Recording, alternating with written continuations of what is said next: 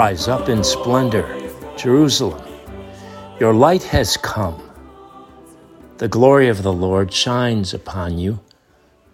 See, darkness covers the earth, and thick clouds cover the peoples.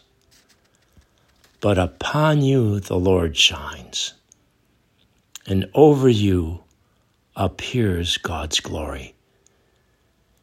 Nations shall walk by your light, and kings by your shining radiance. Raise your eyes and look about. They all gather to come to you. Your sons and daughters come from afar, your daughters in the arms of their nurses. You shall be radiant at what you see. Your hearts shall throb and overflow. What beautiful and abundant words of images of graciousness of God. Here, as we begin to celebrate the Epiphany, it sounds like Christmas again, and it should because it is in one and the same celebration. And in fact, among some peoples, this becomes the center of their Christmas celebration.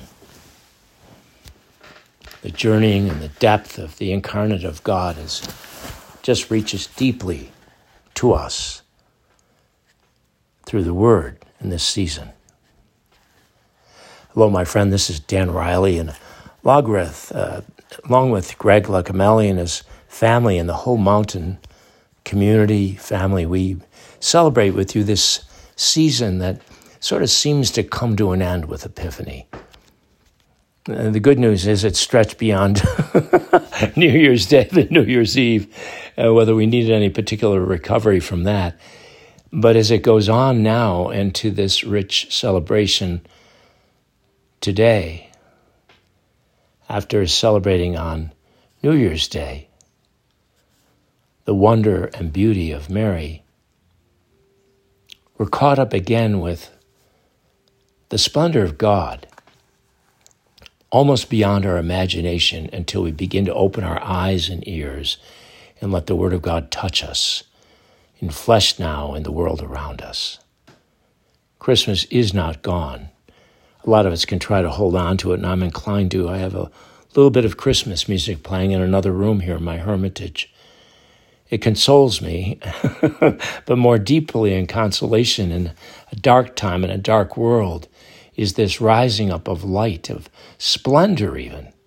I mean, it sounds like a uh, incredibly far fetched idea, but it's our promise to receive this in our hearts. Yes, darkness covers the earth, thick clouds cover the peoples, but upon you the Lord shines the prophet Isaiah tells us in chapter 60. And so you and I wake up today or in this moment, possibly, or with some quiet after this, and in gentle meditation. It can be an extended season of this new year, this epiphany. This God who shows God's self to us, who comes in Christ, the living Word of God came in the active acceptance reception of Mary, his mother, the ongoing guidance and protection of Joseph, his father, of this world, also a carpenter, who passed on skills to Jesus and ways of being, as that is what we do in our households.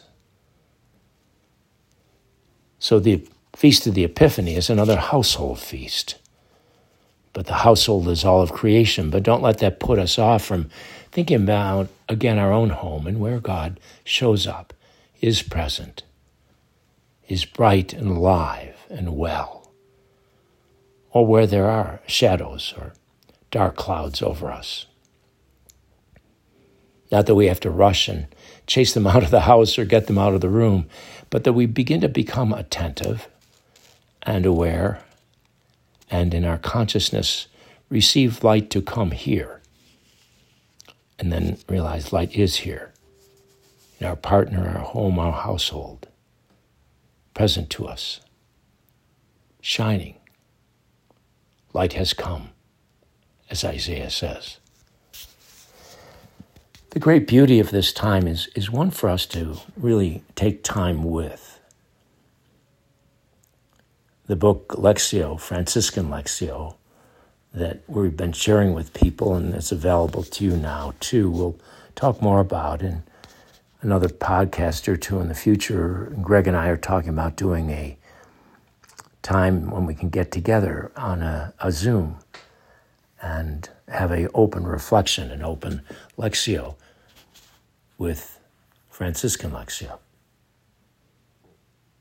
In other words, a, a time of reading and sensitivity, awareness and awakening, and the fact that we are sisters and brothers on a journey together, helping each other along the way.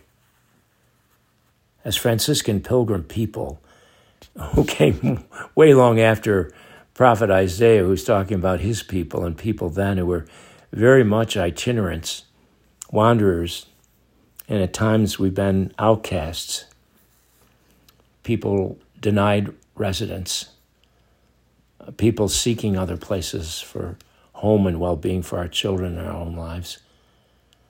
Uh, there's something overflowing now that is gracious, that doesn't ignore that, but takes it in. And so I invite you, uh, as a reflection for this epiphany, to allow the Lord who is with you and I now take us in. Open as I talk about in the book on Franciscan Lectio, to, as Lectio means read, not only the signs of the times, but the time of the signs we're in. It just snowed again here, but it's beautiful. Quite lovely after a warm time that was unseasonable.